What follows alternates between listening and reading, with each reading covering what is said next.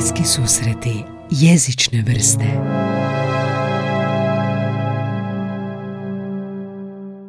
Gospodine Zorane Vakula, dobrodošao u podcast. Hvala lijepa. Jedan od mojih rijetkih podcasta. I rijetki podcast, je bilo prije podcast, audio podcasta. Jel, Samo audio mislim da ne, bio je jedan prvi. audiovizualni i to je trajalo. to je trebalo. I trajalo. A Ovo ćemo, ovo I ćemo. trajalo. ograničiti. Čudno mi je vidjeti vas u suprotnoj strani, a da nije na TV-u. A, baš smo rekli malo prije Ovo bi se dalo jezični svašta reći, suprotna strana. Da, da, da. A, ali drago mi je da ste ovdje i još više bi pohvalio brzinu odgovora i dogovora putem e-pisma. To je naša najveća ovoga, kako dovesti gosta, pa to traje, ali ovo je bilo jako brzo. Navikao sam kao državni službenik dok sam radio u Državnom hidrometeorološkom zavodu odgovarati na vrijeme onima koji pišu. Na vrijeme. I s voljom, više manje. Odlično. A, Zoran Vakula rođenjem i srednjoškolstvom piše na, na webu Virovitičanin, piše. životom Našičanin, Pitomačanin i najdulje Zagrebčanin. Pitomačaninom. Pitomačanin. Tako, Dobro, dakle da, do- dobro ste pohvatali sve. Tim, tim redom. Dakle, Našice, uh, moji roditelji su Našičani, Mm. točnije Markovac i Jelisavac, odnosno Markovac i- Vukojevci, a porijeklo je tatino Slovačko iz Jelisavca. Če, evo, cijela generalija. Dakle, Našičani roditelji e, živjeli su ondje, međutim je bo- rodilište Našičke bolnice u to doba kolovoza sedam- 1970. godine bilo na preuređenje, preuređivalo se i onda su mamu odvezli u bolnicu u Viroviticu. I dan danas se čudim, 80 km cca e, od Našice do Virovitice, zašto je išla ondje, a ne recimo u Osijek koji je 50 km, da, ali čudesni su putevi ljudski i božji. U Virovitici sam rođen i nakon rođenja otišao u Našice, živio u Našicama prvih pet godina života do rujna 75. On je išao u vrtić i u vrtiću sam bio kuća znak, što Kuća je znak. jako, da, što je jako zanimljivo nekima možda. E, 75. rujan, dakle, selidba u Pitomaču, Podra- dakle, Slavonija, selimo u Podravinu, ako neko ne zna, granica između Slavonije i Podravine, ona povijesna je upravo blizu Pitomače, između Starog Graca i Pitomače. E, Svi Pitom- govorili Pitomača ili Pitomača? Koji Varaždin i Varaždin? Neki kažu jedno, neki Ne, kažu vi, drugo. kako ste govorili? E, ja se sjećam Pitomača. Mhm. Ali mi smo u Slavoniji Pitomača govorili cijelo vrijeme. Koji dio Slavonije? Belišće. A, dobro, to je još istočnije. Da. Da, da, o, mislim da je u razumljivo je i jedno i drugo. Naravno, naravno, A što je ispravno, jezik znamo da je živ, on se mijenja, Tako pa je, će jednog tako je, dana neko je. reći ovako, drugi put Tako je, onako. A, u svakom slučaju, osnovna škola Petar Preradović u Pitomači, ključno Petar Preradović, a, srednja škola u Virovitici, Mhm. Žak Putnik, svako rano jutro pola šest i ranije Koliko je trebalo puta? na malo, 15 minuta, ali je dovoljno, e, i to je bilo prerano za putovanje u srednju školu u Centar za odgoj i usmjereno obrazovanje Petar Preradović u Virovitici. Opa. E, I nakon Virovitičke gimnazije, odnosno to je stara gimnazija, ja sam bio smjer matematika i informatika u tom COUO tadašnjem. Odlazak u JNA, zadnja generacija koja je normalno, normalno pod navodnicima otišla i vratila se. Nakon toga Zagreb, prirodoslovno-matematički fakultet, smjer diplomirani inženjer fizike, koji danas više ne postoji, danas je to geofizika od početka. Geofizika. A u ono doba je bilo dvije godine fizike, svi zajedno, a nakon toga dijeljenje na geofiziku s meteorologijom, odnosno eksperimentalna teorijska nuklearna, koja je već druga fizika. Odličan kratak pregled. Eto, malo, možda malo dosadno, ali što je? To Nije je to. baš onako lenta, lenta vremena. A vezano za Petra Preradovića, zanimljivost je da je moja čerka u Zagrebu išla u osnovnu školu. Ponavlja se. Petra Preradović. I moja prva eh, promocija zbirke, moje prve zbirke Meteorima je bila u rodnoj kući Petra Preradovića, sadašnjem interpretacijskom centru Petar Preradović u Grabrovnici pokraj Pitomače, tko nije bio neka ga posjeti. Je li nešto toga splet okolnosti ili namjera? Ne znam, evo ga, dogodilo se. A gledao sam vas u nedjeljom u dva i tamo vaša profesorica hrvatskog jezika govori, Mm. e, kladila, ne, kladila sam ga, mislila da ćete završiti u književnosti jer ste dobro pisali. Je to sad bilo to razdoblje koje smo pisali u Virovitici ili kasnije, kad su ti neki jezični, kreativno, književni Pitomača. susreti? Pitomača. Dakle, osnovna škola Petra Preradovića u Pitomači, e, između ostalih aktivnosti slobodnih koji se tada nisu plaćali za razliku od današnjih koje kakvih situacija. Išao sam i u dramsku i u literarnu grupu i u novinarsku i tu su sad zapravo počeli ti prvi e, prva pisanja ozbiljnija, naravno osnovna škola, a, ali pisanja izvan škole su počela u toj ne znam točno kako se zvala literarno dramska, svašta smo radili i glumili i Lidrano, pisali i novi, nije Lidra, tada još nije postao Lidrano u tom obliku kao sada, ali možemo evo povući neku paralelu. Dakle, uh, tada su počela pisanja, počeli su ob- objave Preradovića, školskog lista, a, a isto tako sam i ja objavljivao svoje listove na pisačom stroju, ako Jel? to možete zamisliti. Znači, tanki, tanki list papira, A4, Indigo. indigo, pa tako još jedan, pa još jedan indigo, pa još i tako koliko stane u pisaći stroj, da se ne, ne možete previše. Aha, onda se kao krozira na idući, jel da? Tako je, i morate malo žešće lupiti po stroju. To dobro još nije bilo ni računala. Su bile eh, one mehaničke ili električne? Mehanički. Kako pitanje, naravno da mehanički. Dakle, uh, Zeko, zabavan, ekonomičan, komičan, odličan, kratica, je bio ili prvi ili drugi, paralelno sa Zec, zabavan, kratica. ekonomičan, cijenjen. Aha. I u tom mom časopisu, a, listu, kako ih već nazvati, je bilo tekstova mojih, mojih križeljci, križeljki, rebusa, premetaljki, početak romana Toka svijesti, moje karikature i moj strip. Kak je to, To je zanimljivo, se. To je počelo ako u osnovnoj školi. Ja to isto radim i danas. Da. Kako se distribuiralo? Po kućama? Po kućama, u sandučiće? Ne, susjedima. Aha, aha. I nije bilo puno primjeraka, četiri, pet, dakle samo su najbliži dobili. Mhm. Je bilo recenzija, feedbacka. Ne sjećam se, is- iskreno. Uh, Tada društvene mreže nisu radile. a To je dakle, bila nisam- društvena mreža. Da, svojevrsna društvena mreža. Ali uh, zanimljivo je da, on- da imam sreću, hvala Bogu, da danas radim posao koji uključuje mnogo toga što sam se počeo baviti još u osnovnoj školi. I to volim naglašavati više puta, pa evo i sada namjerno govorim, kako bi dao poticaj djeci već u ranoj mladosti da se bave mnogim aktivnostima, barem pokušavaju baviti, da se otkriju nečem. Može im to što nauče u osnovnoj školi znači puno i kasnije u životu. Recimo, ja sam u osnovnoj školi bio i u kino klubu Slavica. Tadašnji, ne samo poznatog u Hrvatskoj, tadašnjoj državi Jugoslaviji, nego i u Europi pa i u svijetu. U maloj pitomači, selu, naselju, u Podravini eh, je bio festival dječjeg animiranog filma u kojem su dolazili ljudi, filmaši iz cijelog svijeta.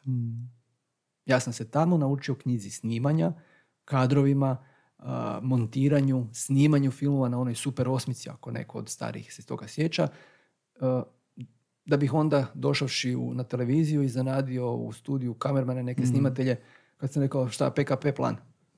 Kako ti znaš PKP? Ono, polukrupni plan, Amerikan. Sve se John kasnije Wayne. dođe korisno. Upravo to. Kak, što je, je li to samo ogromna znatiželja bila? Koji je motiv bio, koji je ono nagon bio za tim kreativnim izražavanjem? Ne znam. Ali samo je išlo. bio, pitam sam sebe ponekad, jesam li, kako se to danas kaže, uh, kad je neko previše aktivan na to. Živ. Ne, ne, ne, to tad ću govoriti živ, ali nisam bio živ. Mam, moja mama je govorila da sam uh, da nisam bio živo dijete, u vrtić sam išao s bijelom košuljom po dva, tri dana. Znači nisam bio živ. U svom slučaju volio sam svašta. Bio sam možda, možda možemo reći multitalentiran, ali me svašta zanimalo i svašta sam radio. Osim tih, uh, vodio sam konference, bio prezenter na pozornici za dan uh, Republike, dan armije, dan žena, tadašnje priredbe koje su se događale, a ja sam i dan danas prezenter. Samo u malo druga, drugčijem obliku. Jesu vam roditelji čitali? Jel ste književnost voljeli puno? Mm, Pa vjerojatno su čitali, ja se toga ne sjećam, ali čitao jesam. Čak sam bio ono, u knjižnici, ne mogu reći jako aktivan, ali sam čitao puno knjiga. I sjećam se u prvom razredu osnovne škole, imali smo neko testiranje i tada sam prema tim nekim mjerenjima bio najbrži čitač u prvom razredu. Mhm. Brzo čitanje. Što baš nije najbolje rješenje u današnje vrijeme. Jer dobijam recimo kritike od susjeda nekih stari, iskusnih. Gospodin Vakola, vi ste tako pam- zgodni, pametni, lijepi, dobri. E, sve to lijepo izgovorite, ali dajte malo sporije. Prebrzo. Um, pitam za tu književnost, ali imam osjećaj možda da je to po- potaklo tu kreativnost. Dosta smo razgovarali u ovom podcastu isto o tome kada a, dijete vidi roditelja čitača. Prije nego što i uzme jednu slikovnicu u ruku, kad vidi roditelja čitača, da neko u kući čitat stalno, redovito, da to isto motivira nekako za Moguće, to. za tatu ne mogu reći VKV strojobravar koji je radio veći dio mog života koliko pamtim kao bušaču i na naftoplinu po terenima nije se baš nešto načito knjiga u Mhm. tom smislu, osim ono što je morao čitati stručno. A, mama je više književni tip bila i još uvijek jest. E, i vjerojatno sam od nje pokupio talenat dar e, za, za pisanje. Sjećam se da je ona pisala pjesme još u ono doba. Mhm. Sad više, ne znam je li piše li sada, ali, Otkrili smo. da, ali tada je pisali, znam da sam ja otkrio gdje čuva svoju bližnicu i znao to čitati potajno. E sad, je li ne- to Neki su bio... kolače hvatili iz polica, vi pjesme. Namine. Da, može se mu to tako reći. Dobro, i to prvo pisanje, kako je to izgledalo? Je li to bila proza? Da, prvo je bila proza. Dobio sam nagradu u ne znam kojem šesti, sedmi razred, možda osmi, dnevnik jednog vojnika.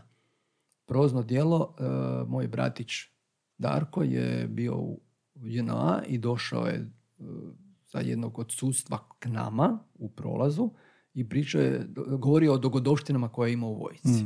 I meni se to činilo, činilo, djelovalo mi jako zgodno i to sam zapisivao i kasnije predočio u tekst, prijavio ga na natječaj ili je učiteljica uzela kako je to već išlo, ne sjećam se. U svakom slučaju su od, odlučili, ali neka komisija žiri da to, taj dnevnik jednog vojnika bude nagrađen na školskom nivou ili općinsko više. Za školski sam siguran, nisam siguran je li općinski bio. Dakle, to je prvo što se sjećam značajnije o pisanju iz osnovne škole. U srednjoj školi sam matematika, informatika, usmjerenje nije sad ne znam kakvih proznih dijela bilo, ali sam počeo pisati rime. Jer ime. Rime, nepravilne. Tada nisam znao, ono, mora biti svaka iz tih, isti broj slogova, nego je to bila slobodna rima.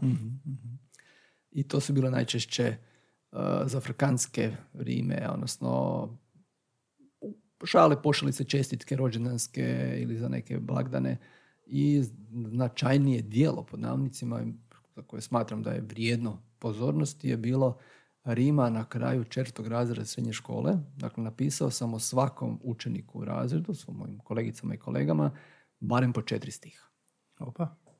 koji ga opisuju, uh, imaju smisla, a u Rimi su. Ima neke kao godišnjak, nešto tako zapisano to. Nije kao godišnjak, ali ima zapis, nije hođen. Imam ja to. I ono što je zanimljivo da se to i većini njih svidjelo, tako da su me zamolili da to obnovim i pročitam na jednoj od godišnjica, više se ne sjećam, je li bilo nakon A, 15 ili godišnjica. 20 godišnjica mature. Super, super. I čitalo se to i na, na maturalnoj večeri, ako se dobro sjećam. Je bilo na majicama? Je bilo majica onda? Majica je bilo, ali to nije bilo na majici. Imali smo majicu četiri, četiri ovaj, i, v, mi, kao rimski četvrti, m i matematika i informatika. I dan danas imam te majice. Je li bio stih neki na Ne, ne, ne, ne, ne, ne, ne, nisam treba pretjerivati. Umjerenost u svemu, jelu, pilu, sve. Zvuči mi kao da ta ogromna neka želja za kreativnost ću izlazi na razne načine, kroz pisanje, kroz prezenterstvo, jer ovoga, kako se to onda kanaliziralo kasnije u srednjoj i na faksu, kad možda, hoću zapravo pitati, ali postoji nekakav osjećaj da je formalno obrazovanje to malo gušilo ili ne? Ušilo. Mm, Nemam taj dojam. Mene po ovome svemu što sad, sad može zaključivati poticalo. Jer ja nisam prestao pisati. Jesam u, ove prozne tekstove u srednjoj školi. I na fakultetu sam, pre- sam pisao samo uh, rime za, vrijeme, za neke čestitke, rođendanske i božićnova godina. Ostalo sam radio i učio. Fiziku. Kako je bilo vremena za? A, u, za vrijeme fakulteta sam nalazio utjehu od matematike i fizike uz Ujevića, a, Preradovića i Dovicu najviše. I to su to je bilo čitanje, ono, odmaranje od rješavanja zadataka u gluho doba noći. Umjetnost i znanost zajedno. No, da ne mogu reći da sam umjetnik, ali ono, ponoći sam jedne tužne, proučavao sneni snužne, neobične drevne knjige što prastari nauk skriše. Gotovo sam mu sam pao. Zašto je riba privlačna? Zbog akustičnosti? Zašto je? Rima privlačna. Ne znam, nekima nije. Imam, imam ja poznani, moja supruga, što ti je bez veze, jedan od komentara kad bi ja nešto u Rimi, ali se ja nisam dao. I eto, uspio sam, zahvaljujući dobrim ljudima, objaviti tu prvu zbirku Meteorima. A U pripremi je druga, koja će isto biti vezana s meteorologijom, a, svoje prastare tekstove još uvijek čuvam, možda u mirovini objavim i to. Ima čak i erotske rime. Erotski rim. Poslije snimanja da ćemo. Ne, Ne, ali zašto, zašto je vama privlačna rima? Što vas, jel vas uspunjava onako umjetnički ili dosjetljivim No, jezikom? Ne znam, meni je to dodatni zadatak mo- mozgalice. Mozgalica. Dakle, e, jedan od komentara koji sam imao kad sam pokušavao objaviti rime e, u jednoj nakladničkoj kući, onda su, da, da, to ti je dobro, ali e, možeš ti napisati neku poeziju slobodno. U mojoj glavi je slobodna poezija puno jednostavnija, možda griješim, nego napisati u rimi. Mislim da, da je traženje rima odgovarajućih riječi koje imaju smisla teža forma. Možda nisam dovoljno senzibilan, osjećajan, uh, umjetnički nastrojen, pa zato to razmišljam, ne znam. U svom slučaju, veseli me kad mi dođe dobra rima. Uh, drago mi je da, da rimovane meteoprognoze u doba koronaviroze postoje, kao u knjizi, i to se čak i prodaje, što sam su mnogi u čudu. Uh, I ono što je zanimljivo, objavljivao sam got, većinu tih rima, tekstova u, pro- tekstova u, stihu i, i, i rimi, objavljivao sam na LinkedInu Mhm. i ono što je zanimljivo da je puno više uh, pregleda su imale rime koje su bile najavne, promotivne, jer sam radio za neke emisije priloge s HRT-a, a poneviše su bili čitani nekrolozi, dakle nekrološke rime. Mhm. Kad bi neko od eh, poznatih javnih osoba napustio ovaj svijet, a bilo ih je takvih previše posljednjih godina, ja bi, poznavajući, pogotovo one koje sam poznavao, napisao mu moje opreštene rime. Što je to bilo čitano. Čudo jedno. Mislim da je za Cicu Krančara, za Cicu Krančara mislim da je preko 16.000 ljudi pregledalo. Mhm. Nekome je to možda malo, za rime tamo nekog vakule, neš ti sad to. Za razliku recimo od vremenskih prognoza koje sam također, od tud je uopće krenula ideja za rimu, za, za zbirku, dakle svaki dan bih pisao, e, kao i dan danas, prozni tekst, vremenska prognoza za e, internetske stranice Hrvatske radio televizije. I nakon toga tu prognozu široku skratio na barem na, na četiri, nekad malo više e, stihova u rimi, a da ne bude ponavljanja. I u ovoj zbirci nema dvije iste e, rime. Mogu pročitati jednu? Što ne bi mogli. Ako je, rimovane prognoze u koro- doba koronaviroze. Koronaviroze, pardon. Da. Ugljika- Može li jednostavnije? Da. Ugljika su puni dimnjaci Mhm. i sve manji su ledenjaci. Ekstrem za ekstremom samo se niže. Je li to kraj planeta Zemlje sve bliže? Jako ovoga trenutno. A to je već godinama, nije to samo da, trenutno. da, da, ali ovoga, u duhu ovoga što se događa ovdje. Klimatske promjene nisu od jučer. Mm. Klimatske promjene se događaju bez ljudi. Ali zamislimo se koliko mi svojim djelovanjem, odnosno nedjelima prema prirodi, djelujemo na te promjene. Samo smeće, recimo, nečišćenje. A tu je niz drugih stvari. Od dimnjaka, od, voženja, od automobila, od tvornica, plastika, mikroplastika, čudo je. Mm. Kako će to izgledati za deset godina? Nisam optimist. Ok, zadržat ćemo se na to. I drago mi je što imam, što sam ovoliko star, žao mi je što nisam još stariji. Aha. Ja, kamo, a, kud- kamo dalje rođač iz pjeska vire kod Da, svoje glave. A što rade? Znate dalje. Da. Um, htio bih malo pričati o meteorologiji općenito. Pričate li i- govoriti? Prič, pričati, pa pričamo. A, ja, a, a vidiš, Pričamo. mene uče da, da govorimo. Da. Pričaju se pri- priče. Pa pričat ćemo i A, priče. dobro, obačke priče. da. Um, kao prvo, kako to izgleda? To je studij fizike, pa se u nekom trenutku onda a, kreće U ono, doba, u ono doba je bile prve dvije godine fizike, nije me se slušalo, govorio sam već o tome, a nakon toga geofizika s meteorologijom, odnosno neka druga fizika. Dakle, ja sam se mislim ničim da- izazvan, neplanirano, bez prognoze odlučio za geofiziku s meteorologijom. Dakle, nikad kao mlad, kao dječak, ni kao mladić nisam znao što ću biti u životu. Bio sam otvoren za sve i svašta. Prokleti tajni agent čak, kao što kaže jedan stih. Ali nije mi do toga došlo. I na, trećoj godini, na drugoj godini faksa sam se, nisam se vidio u nuklearnoj teorijskoj fizici, iako sam imao sve uvjete da upišem i jedno i drugo. Ja sam se odlučio za geofiziku s meteorologijom, koja je slovila ta da su mnogi je upisali jer nisu, željeli su drugo, ali nisu mogli zbog uvjeta ispita pa su upisali ovo. Dakle, bilo je i takvih. Kod mene nije bio taj slučaj. Upisao sam jer sam se vidio više u geofizici s meteorologijom. Zašto? Ne znam. Nisam se vidio ni u oblacima, ni u, ni u zemlji. Naime, isti smjer uh, izučava, omogućava meteorologe, seizmologe, oceanologe. Mhm. Nakon treće godine faksa bila je čista meteorologija ili čista uh, seizmologija. I tu sam se odlučio za meteorologiju. mm Zašto? Ne znam. Je li meteorologija nekako najkomuniciraniji um, dio fizike? Moguće.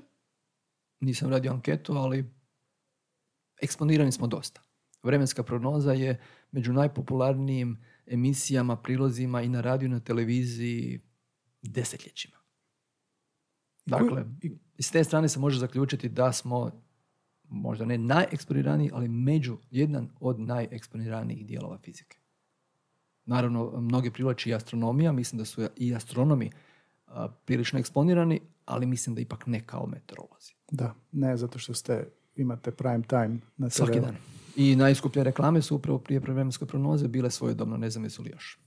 mm Što pokazuje e, tu gledanost, čitanost. A i kad vidimo, pogotovo prije, kad nije bilo vremenske prognoze na svakom čošku pod navodnicima. mm Danas izvučemo mobitel, imate, ni ne znate što čitate, što pratite. I ono što je najžalostno, ne najžalostno, ali to je žalosno što u današnje vrijeme hrpe informacija, ne znate izvor informacije. Odnosno znate, ali nije vam do njega stalo. I tu onda krenu priče koje kakve. Žele čut, žele pročitati što i žele čut.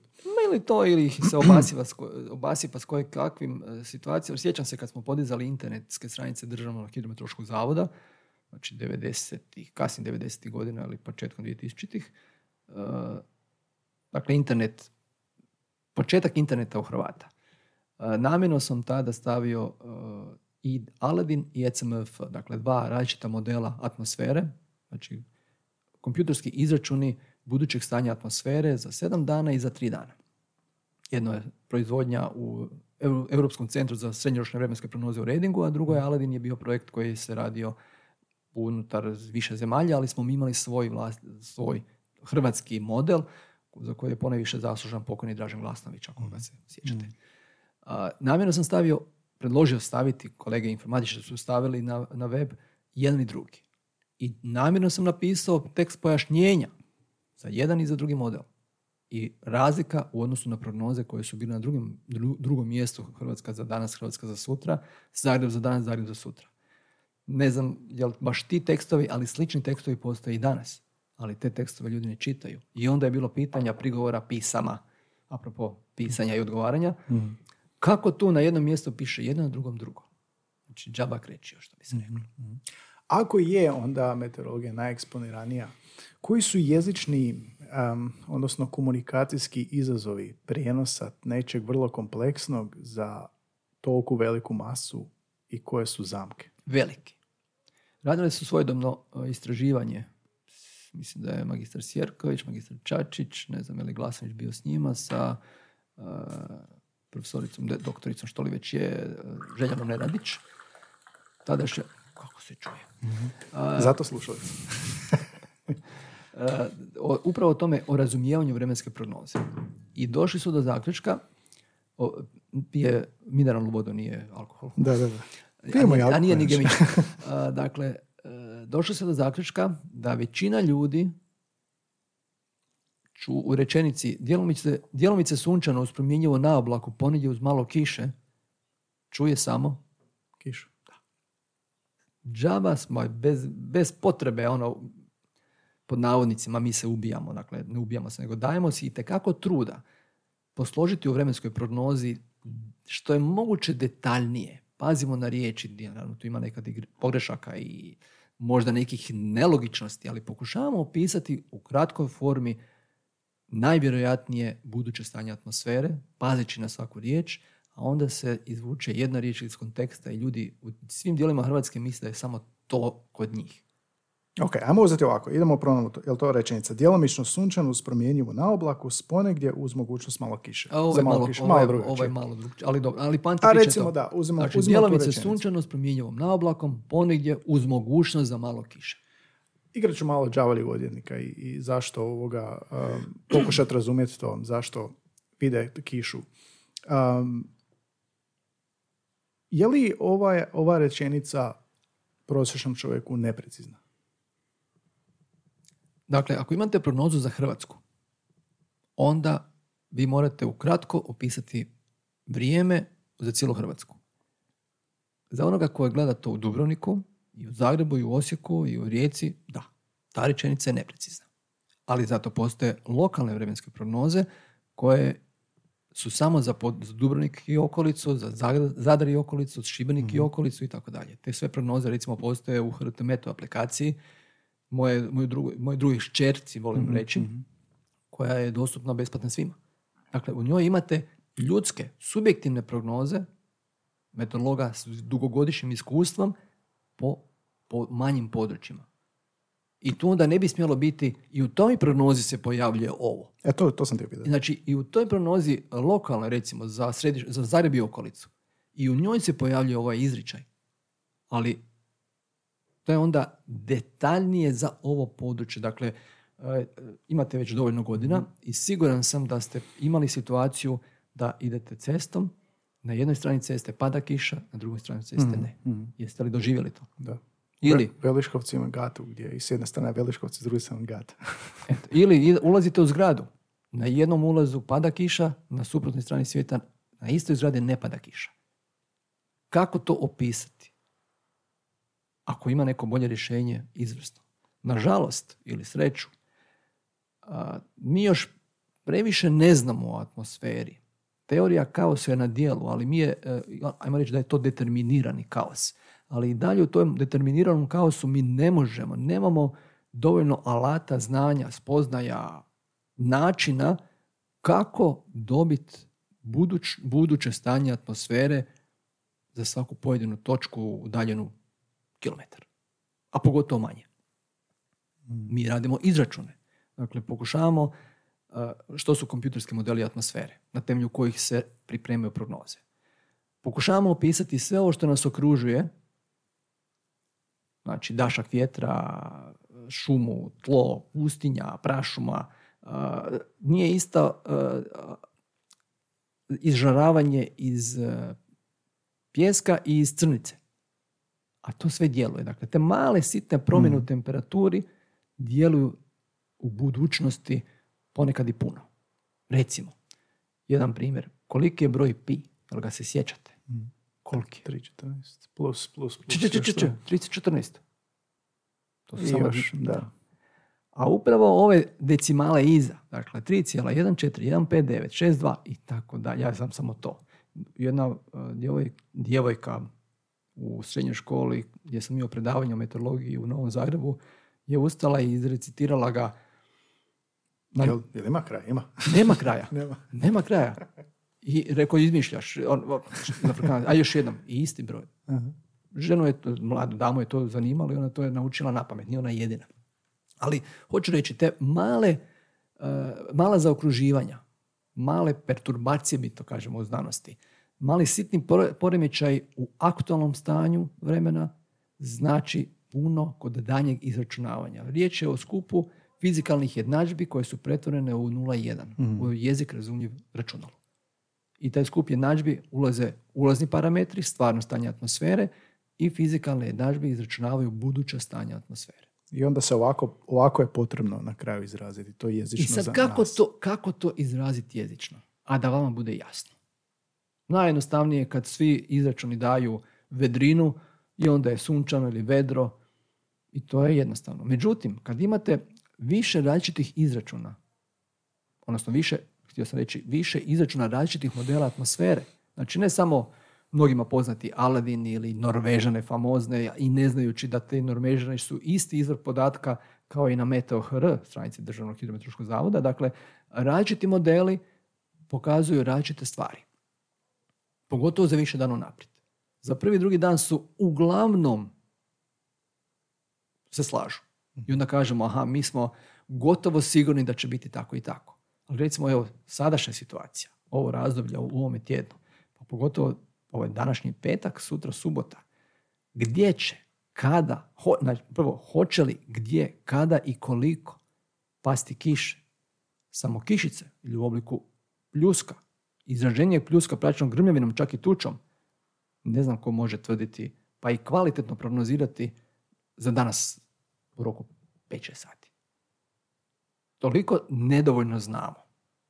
Iako nas mediji i ove aplikacije koje kakve, aha, gle kako su oni to u, u, sat prognozirali. Je, kad se pamte samo sretni dani. Hmm. A kad bi se uzelo prognoze od istog izvora, od istog modela, desetak, ma, ne morate ni deset, jednu godinu baza podataka i napravite verifikaciju kad su se prognoze ostvarile, kad ne, vidjet ćete koliko su zapravo svi modeli još uvijek nedovoljno točni.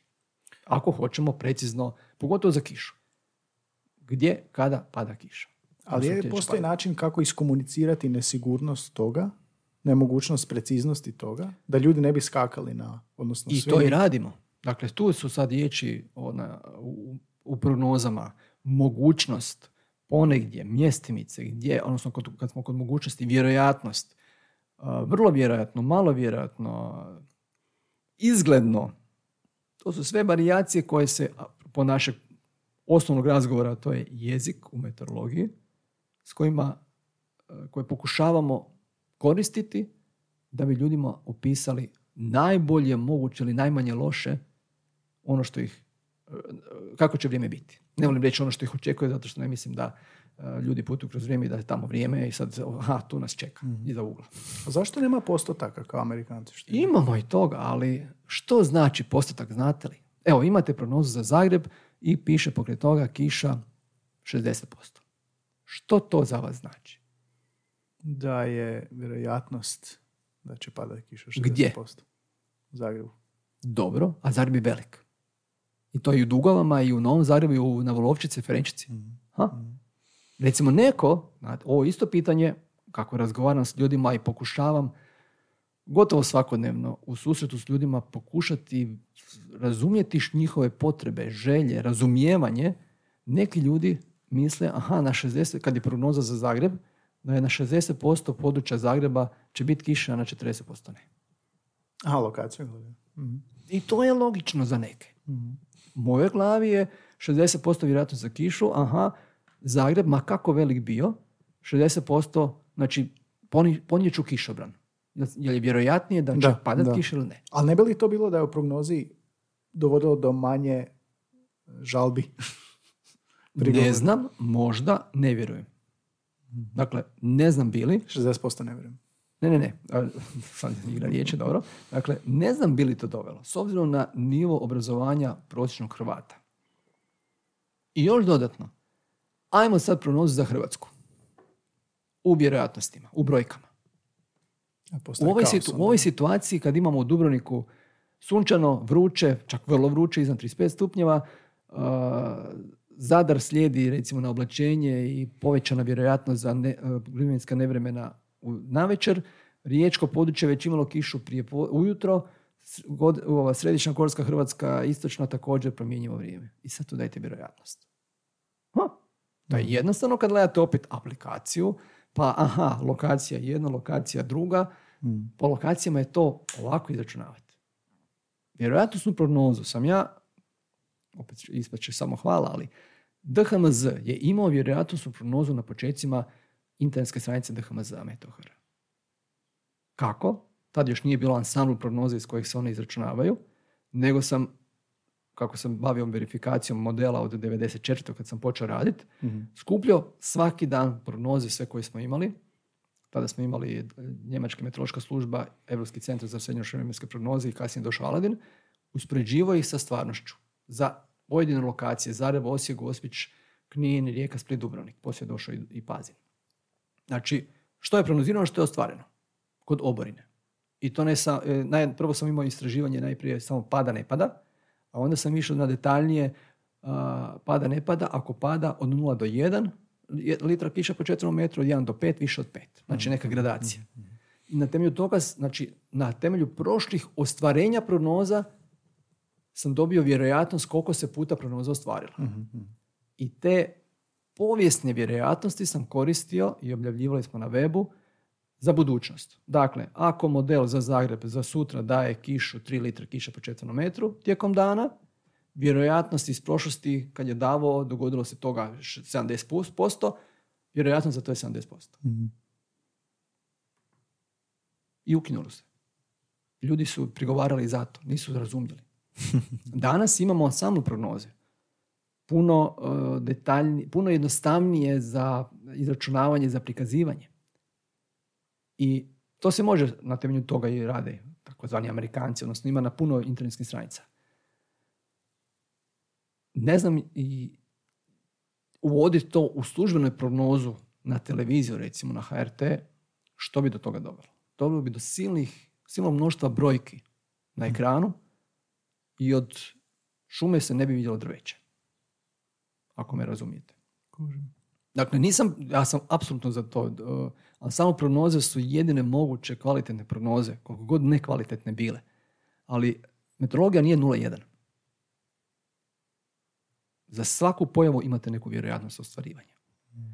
Analiza, verifikacija u prošlosti pokazuje da, da je najjednostavnije prognozirati temperaturu. Najmanja greška je u temperaturi, plus minus jedan stupanj. Je sasvim zadovoljavajuće. Iako, u zimsko doba, i kako je važno taj jedan stupanj greške donosi silne novce. Jer ako je smrzavanje, ako je minus jedan, mm. već ekipe moraju ići na teren, posipavanje je, mora biti dodatnih ralica i ne znam čega sve ne. Ako je nula, nema toliko smrzavanja. Mm. Znači razlika samo jedan stupanj, nekad i manje. Razlika i ponekad je u decimalu stupnja Celzijusa hoće li doći do konvekcije oblaka ili neće. Mm. Doći do olujnog razvoja oblaka ili ne. Dakle, najizgled jednostavno i zato jesmo svi pametni, a pa ko to ne zna, ali zapravo je i tekako složen proces u atmosferi što se, u meteorologiji što se zbivaju. Je sve složenije s vremenom, s klimatskim promjenama? Pa prezagrijana je atmosfera. U tom smislu možemo reći da je složenije. Dakle, jedna je ovako zanimljivost. 21. E, lipnja 1997. godine, neću reći zašto sam taj datum uzeo, je, je najviša, a, svi ljudi znaju da je to početak ljeta, ali baš 97. godina je najviša dnevna temperatura zraka u Maksimiru u Zagrebu bila 27, 4 ili 5. Prosječna temperatura za taj dan, za tadašnji prosjek, za razdoblje 1961. 1990. godina je bila 24 stupnja. Ako ne čak i malo manja. Dakle, za tadašnju klimatološki prosjek je taj dan bio iznad prosječno topao. Mm. Danas važeći, važeća klimatologija, važeći srednjaci iz razdoblja 1991. 2020. Dakle, 30 godišnji niz tu i 30 godina kasnije. Znate koliki je prosjek? Takav da je taj 21.6.97. 0,1 stupanj Celzijusa niža temperatura od sadašnjeg prosjeka. Dakle, imamo povećanje od gotovo 3 stupnja za taj jedan dan. Mm. Na internetskim stranicama HRT u Meta kutku radio sam analizu koliko nam je toplije nego prije, opet malo u Rimi, u kojoj sam uzo, analizirao podatke za ove veće, veća središta u Hrvatskoj i upravo to usporedba slikovno, jasno, glasno, ono, nije glasno, ali slikovno, mhm. porast temperature ne samo za cijelo razdoblje, nego i po sezonama. Dakle, proljeće, ljeto, jesen, zima, ne zagrijavamo se i jednako. Pogotovo su ljeta puno toplija sada, odnosno u zadnjih 30 godina nego prije toga. Mm. Znači ti podaci smjerenja su neprijeporan dokaz ili bi barem trebali biti o tome koliko nam je toplije, koliko su klimatske promjene na dijelu. Mm. I to sad može neko reći, aha, pa to je sad Zagreb, Osijek, veliki gradovi, pa je uh, zato zatopljenje zbog uh, asfalta, betona ali ista tendencija postoji za recimo zavižan ili za vižan kako neki kažu. Gdje nema betona, nema, nema utjecaja toliko tvornica. Na tisuću i koliko, 600-700 mhm. metara visine. Nema dvojbe onda. za mene ne. mm Veseli me da nema ni za vas, ali za neke još uvijek ima.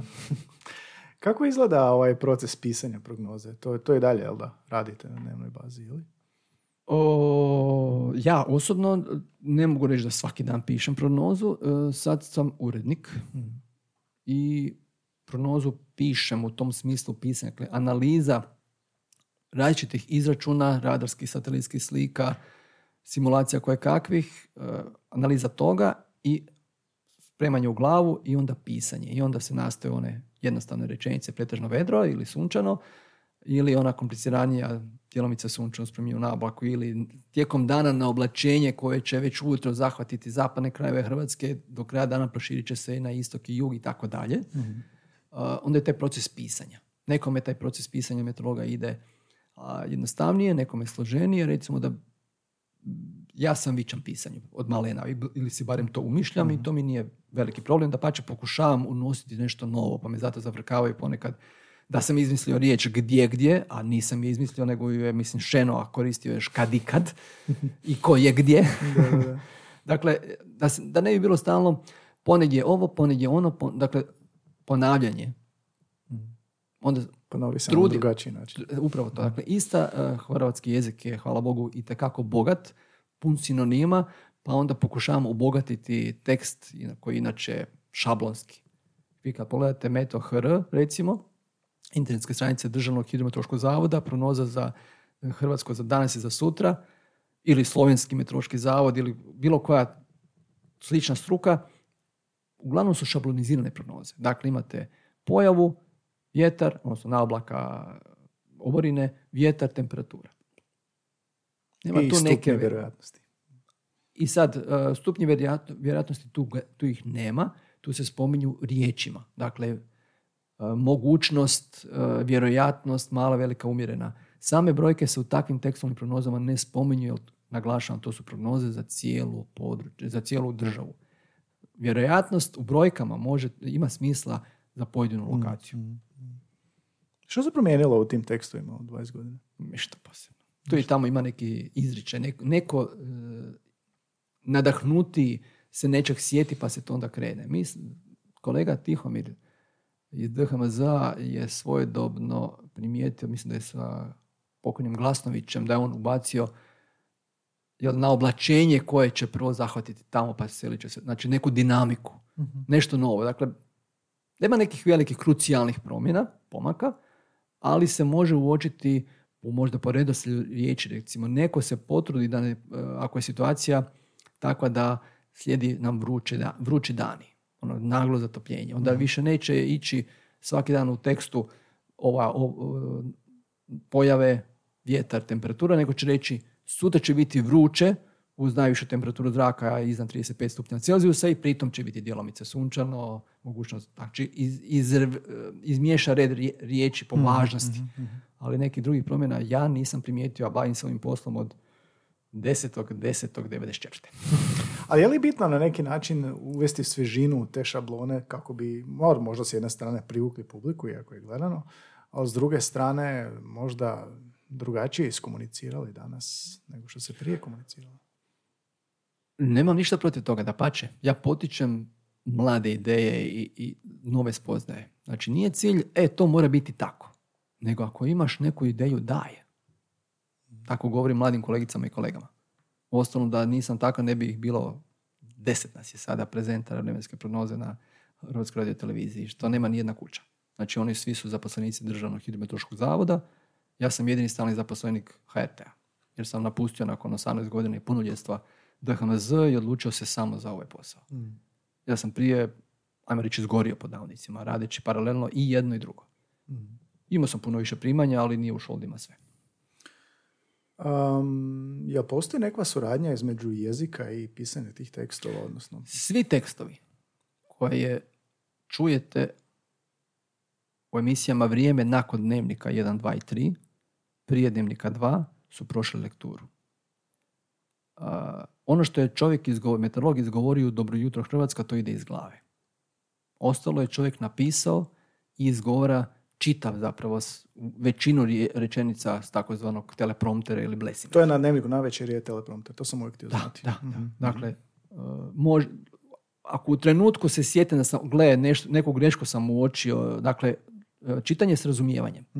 Nije samo blesavo čitanje, blesimetar, nego e, čitam, govorim i usput razmišljam, aha, nedostaje mi. Recimo, jučer sam tako cijelu jednu rečenicu ubacio, na kraju sam zaboravio najaviti kolegu uh, Ranka Ševeljevića koji je radio za regionalni dnevnik četvrtkom prognozu za nautičare. U Mhm. tekstu ga nisam imao i kad sam snimao, uh, nisam ga, i onda mi je krenulo, iz glave sam izrekao tu rečenicu. Ne baš savršeno, jer je išlo iz glave, To ali... je već iskustvo. Da.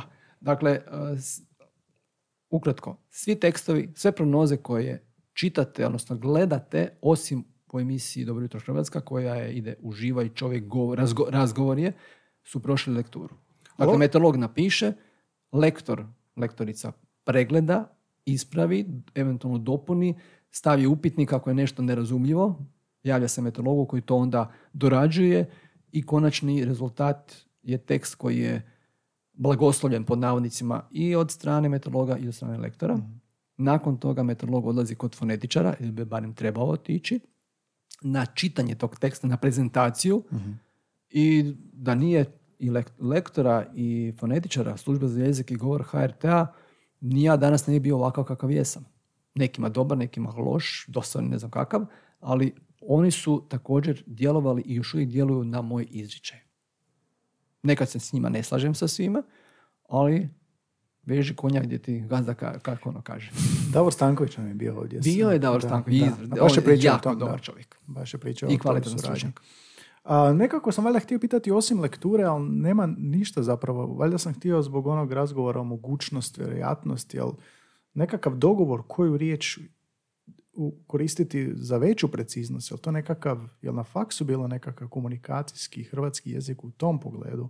Nažalost, e, unatoč mojim nastojanjima, ne samo željama, nego i predlaganju da se na, kod, na mojoj, mom fakultetu ubaci i barem kolegi e, koji bi odradila lektorica fonetičarka, mislim da to još nije zaživjelo, a trebalo bi i tekako. Dakle, meteorologija je između ostalog e, ne samo znanost i važna za struku, nego je treba znati i kvalitetno prezentirati. Tako da i ovo, između ostalog sam pristao na ovaj podcast baš zbog toga jer sam svjestan koliko nama meteorolozima još treba raditi na riječima, na jeziku, na izričaju, na prezentacijskim vještinama kako bi nas ljudi što bolje razumjeli. Bojim se da je to a, mukotrpan i možda čak i uzaludan posao, jer ljudi, većina ljudi svača, ono, uzima prvu informaciju, pogotovo i mladi, samo brzo, kratko. Brzo i kratko, da. A t- vremenska prognoza brzo i kratko nije uvijek dovoljno kvalitetna. To je se svodi opet na 0.01. Kiša da ne? Ne znam. Moguće. Onda ja krenem u lamentiranje, u traktat o pismenima. A ja sam te samo pitao, će padat kiša. A da, ali ja sam ti rekao da ne znam. A onda objašnjavam zašto ne znam. E, tako to izgleda razgovor na ulici ako neko pita. Ima i toga. A, dobro, a, nešto sam, aha, američki stil sam si zapisao ovdje, kao prognostičari, odnosno, ba, šta je sinoptičar odnosno na prognostičar? Isto. Isto? Ma da. Pitanje je samo... Ideš parking. pitanje je naziva. Dakle, s porijeklom iz grčke prognozis, čini mi se, i, i ovaj sinopsis. Dakle, panta priče da meteorolozi koji analiziraju i daju prognoze su sinoptičari, odnosno prognostičari.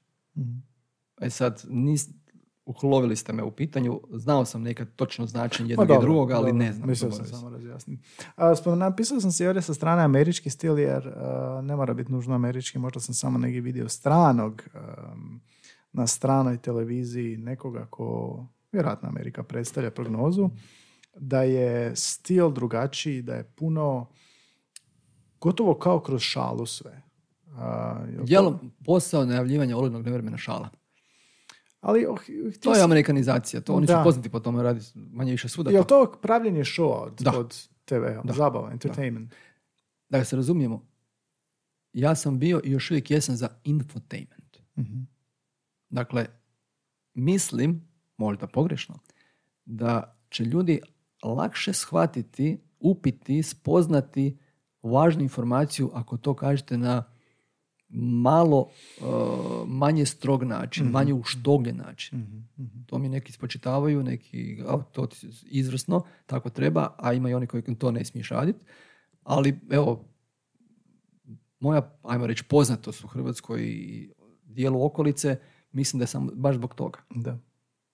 Jer niti znam ja nešto više od mojih drugih kolegica i kolega, niti sam Sviđa pametniji, niti ništa, nego jednostavno pokušavam predočiti uh, običnim jezikom, običnim uličnim, ne baš uličnim jezikom, ali normalnim jezikom predočiti silnu znanost koja stoji iza naše struke.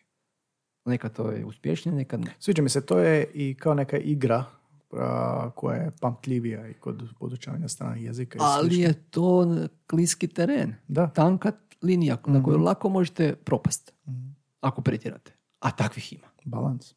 Dakle, pitanje je mjere. Umjerenost u svemu ponavljam. Mhm. A nekima je teško naći mjeru. Slikovnice. Meteo slikovnice. Meteo slikovnice. Meteo strip.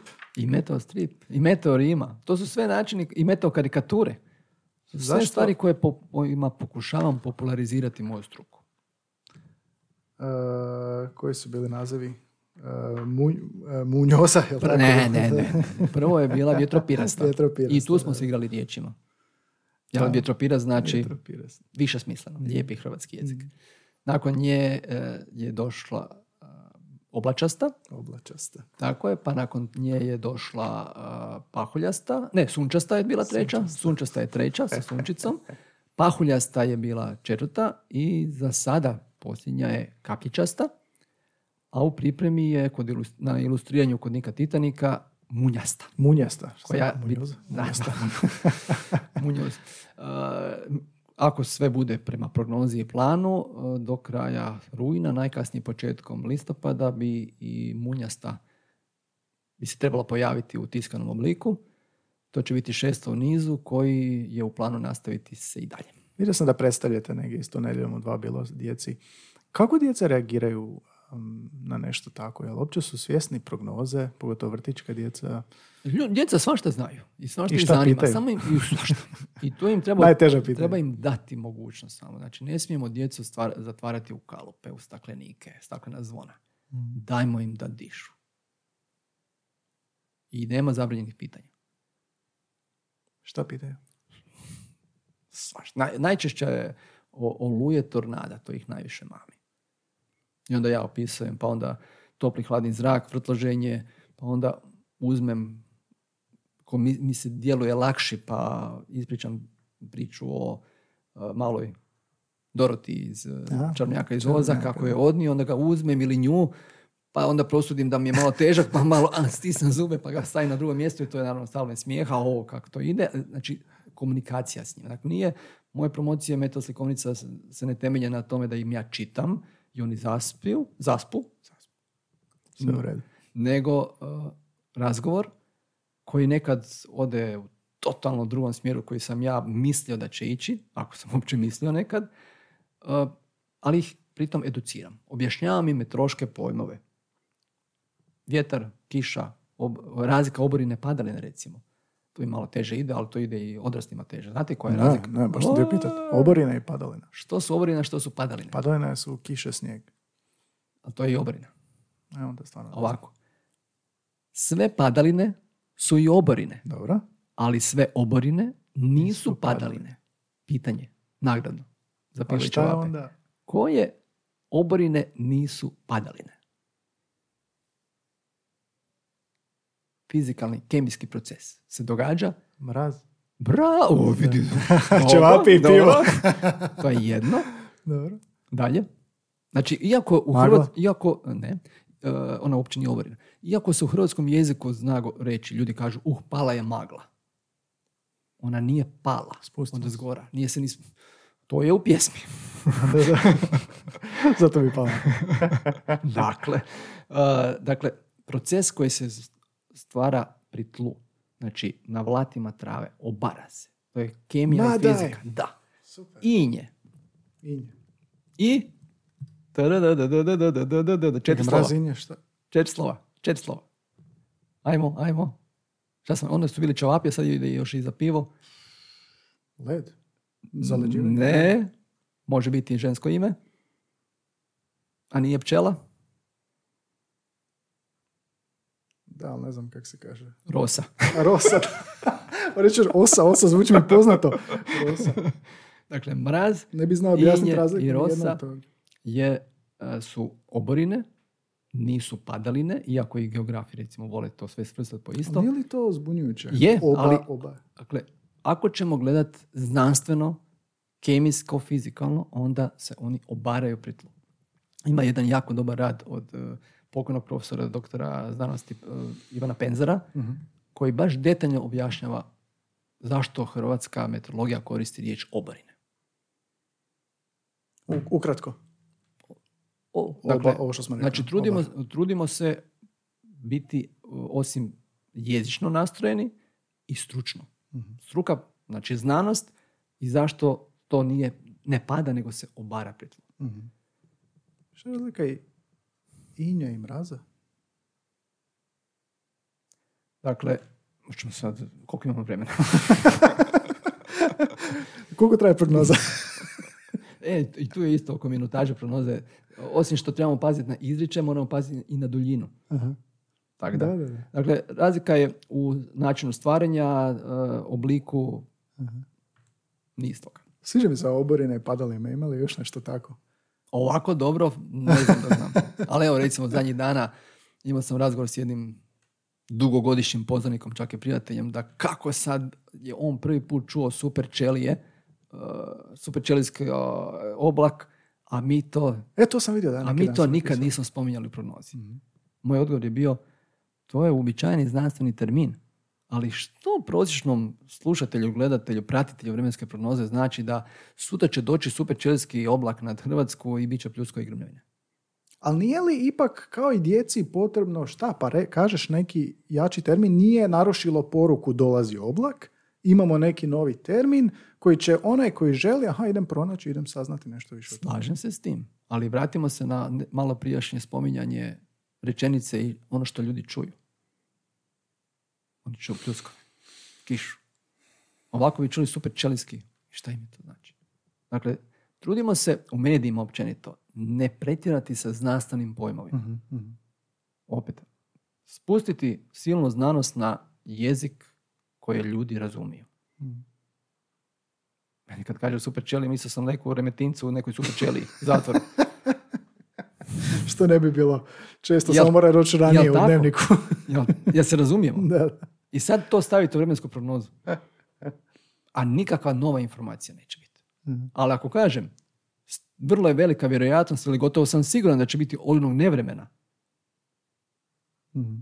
nije li to jednostavnije nego da sad spominjem divergenciju, konvergenciju, fluktuaciju strujanja zraka, ne znam što sve, ne, koje termine sve imamo u meteorologiji, a koji prosječnom korisniku vremenske prognoze ne moraju ništa značiti. Ali može postati recimo olujni vjetar koji može, kao što je neki dan, srušiti drvo. To sad- spominjemo. To spominje. Da, ali uh, sve to staviti u kratku formu Mm. nije moguće. Ali zato imamo različite, više kratkih formi. Dakle, imamo službenu vremensku prognozu za Hrvatsku, za pojedino područje. Imamo upozorenja na opasne vremenske pojave Mhm. u kojima se onda ovo spominje. Dakle, imamo stupnjeve zeleni, žuti, naranđasti, crveni po jačini. Mm. Crveni su jako rijetki, iznimne situacije i onda kad se klikne ili pročita negdje detaljnije, aha, naranđasto znači da će puhati toliki i toliki vjetar koji može uh, onemogućavati ne samo kretanje, nego i nanijeti štetu na objektima i tako. Znači, te detalji postoje, ali to je ono u drugom Stupanj, nizu, drugi. Što je više onda ljudi kao dnevnik koji gleda, to je osnovnije i jednostavniji jezik onda na neki način. Možda, možda bismo mogli to tako pojednostaviti. Mhm. Zanimljivo. A, koja je onda najdetaljnija vrsta prognoze, najstručnija, naj, Sve su stručne. najterminski stručnija, mislim, za, za prosječnog korisnika? Zahtjevnija onda. U, mislite na Hrvatskoj radio televiziji? da, da, ili, ili na webu. I na webu ne dam spominjanje pretjerano znanosti. Dakle, kod nekih analiz, da, najstručniji izrazi se koriste u nekim analizama koje se što se tiče internetskih stranica HRT-a mogu pročitati u Meteo kutku, Mhm. vrlo rijetko u nekim drugim emisijama, recimo sad je gostovao u studiju 4 profesor doktor znanosti Branko Grizogono, Mhm. doktorica znanosti Branka Ivačan Pica, koji su imali neke stručne termine, ali to je bio dodatni razgovor. Preporučam onima koji žele znati više, čitati te znanstvenije tekstove, posebna priopćenja Državnog hidrometeorološkog zavoda na stranici Meteo.hr. U tim posebnim priopćenjima a, nisu samo jednostavni izričaji, nego su i ne pune, prepune, ali ima više stručnih izraza kojima se pojašnjava neka situacija, objašnjava. Ali to nije svakodnevni izričaj o vremenskoj prognozi.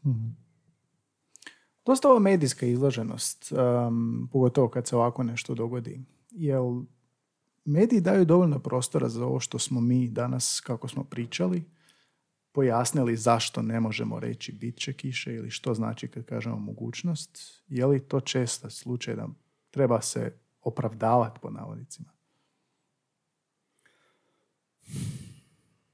Ne znam je li dovoljno, nekad je, nekad je i previše. Ja imam kolegice i kolege u nekoj situaciji da se napate popuniti termin. A raspored je takav da ne može biti danas pola minute, a sutra minutu i pol tri. Jer cijeli program ovisi, se mora složiti i mora imati neki red. Uostalom ljudi, eh, mnogi ljudi prigovaraju kad se ne držimo rasporeda, nego a, promakla mi je emisija, gle, piše u rasporedu da je trebala biti u, 9, u 18.58, recimo, na kratka emisija vrijeme koja se može vidjeti u HRT Meteo aplikaciji, koja je kratka 35-40 sekundi, ali opisuje kopno more 7 dana, brza kratka informacija, najopćenitije. I ona je jako gledana, recimo. Znači da i ljudi vole takav izričaj. Iako ima, je bilo prigovora zbog one AR grafike, ne znam, ste to vidjeli? Ne, ne, ne pratite HR, sramot. Gdje sam ja došao? dakle, uh, u virtualnom, stu, nije virtualni studio, studio je u kojem se uh, zahvaljujući razvoju kompjutera uletava stupići na kojima su Aha, svaki aha, stupić je da svoj dan, da. sedam dana, kop, posebno kopno, posebno more, A, da, da, ja kolika je temperatura, a, dobro. Sad sam se sjetio, dugo nisam Jel- to vidio. Da? E, neki to zovu semafor, neki stupići, neki ovako, Stupići. onako, ali trebalo je na neki način vizualizirati da bude a, većini jednostavno, a da bude atraktivno, da se vidi da je nešto novo. I onda smo napravili tu emisiju koja, a, meteorolog dakle stoji iza tih pod navodnicima stupića, ali njih ne vidi ispred sebe jer je to u, u grafici. Grafika, napravljeno, da. A, dakle, i u tu i u drugim formama ukupno svakodnevno na HRT-u ima mislim da oko pola sata meteorološke prognoze svaki dan. Dobro jutro Hrvatska nakon vijesti u 7 sati, 5 minuta, nakon vijesti u 8 sati, 5 minuta, nakon vijesti u 9 sati minuta. To je već 11. Svaki dan osim nedjelje. O, osim vikenda.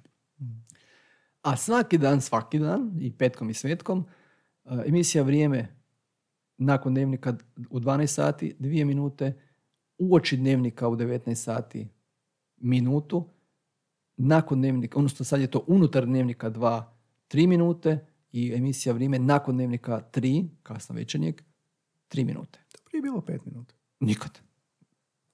Nije bilo ono, I ovo je pet puno. minuta sport, pet minuta vrijeme. Možda zajedno, ali ne, sve, ne svaki pojedinačno. I dodatno, emisije, regionalni dnevnik, koji sad ide na prvom programu, no sad već neko vrijeme od prošle jeseni, u kojima vremenska prognoza traje dvije minute po regijama.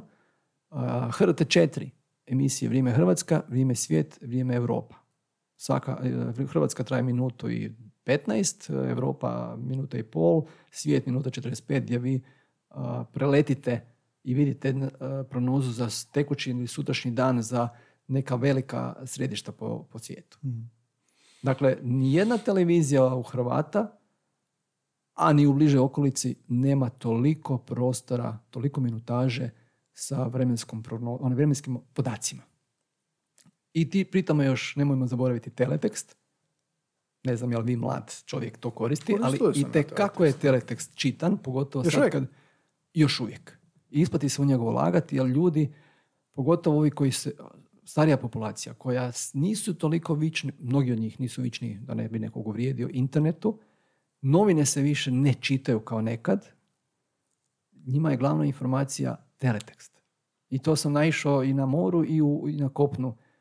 ono vam je baš dobro što ste ubacili. Znači, ubacili smo e, klimatološke postaje, dakle one koje e, ne možete nigdje drugdje naći osim tamo. Podatke temperature, e, ne svaki sat, ali u određenim terminima u danu. Ima nautička prognoza, ima temperatura mora, vrijeme po Europi, biometeorološka prognoza, dakle hrpa informacija meteoroloških i na teletekstu Hrvatske radio televizije. Dodatno, internetske stranice gdje smo također najbogatiji sa sadržajem od svakodnevne prognoze koja uključuje upozorenja, nautička prognoza, prognoza, poljoprivredna prognoza iz plodova zemlje, nautička prognoza dodatna iz regionalnog dnevnika četvrtkom, pa onda meteo strip, meteo karikatura, meteo Rima nema. I što još? Hrvate meteo aplikacija. Što je s radijom? A sad tek dolazi radio. Radio. A, Koje su prvi program, drugi, dakle prvi program kratke vijesti. Unutar svakih vijesti je vremenska prognoza u sažetom obliku. Tu su najveće ograničenja recimo. Jer vi iz meni još uvijek nepoznatih razloga, ali radijski stručnjaci znaju zašto je to tako, brzo kratko. Šta se, je se nešto u tom sažimanju, što je drugačije u odnosu na vremensku prognozu na TV-u? Sažetost. Tu se tek gubi informacija. Ako mi kažete da biste vi detaljniju prognozu ovu općenitu, onda tek na, s informacijama na prvom i drugom programu Hrvatskog radija nakon vijesti, one su tek sažete. Koliko traje? Pola minu, unutar pola, minu, uh, pola minute, čak i kraće. A kad kažemo sažete, što se onda izostavilo? Nema priloga priloških, znači minimalizam. uh Najosnovnije stvari. Nekad se čak ako je dulja, ako je dolazi nevrijeme, pa se sad želi što više vremena posvetiti ovom što detaljnijem opisu gdje će kada što biti, onda se recimo temperatura minorizira ili vjetar se izbaci ako nije važan. Informacija vjetar unutrašnjosti slabije, većini nevažna. Ako imamo prije toga da će biti kiša, snijeg ili ne znam što sve ne. Mhm, mhm.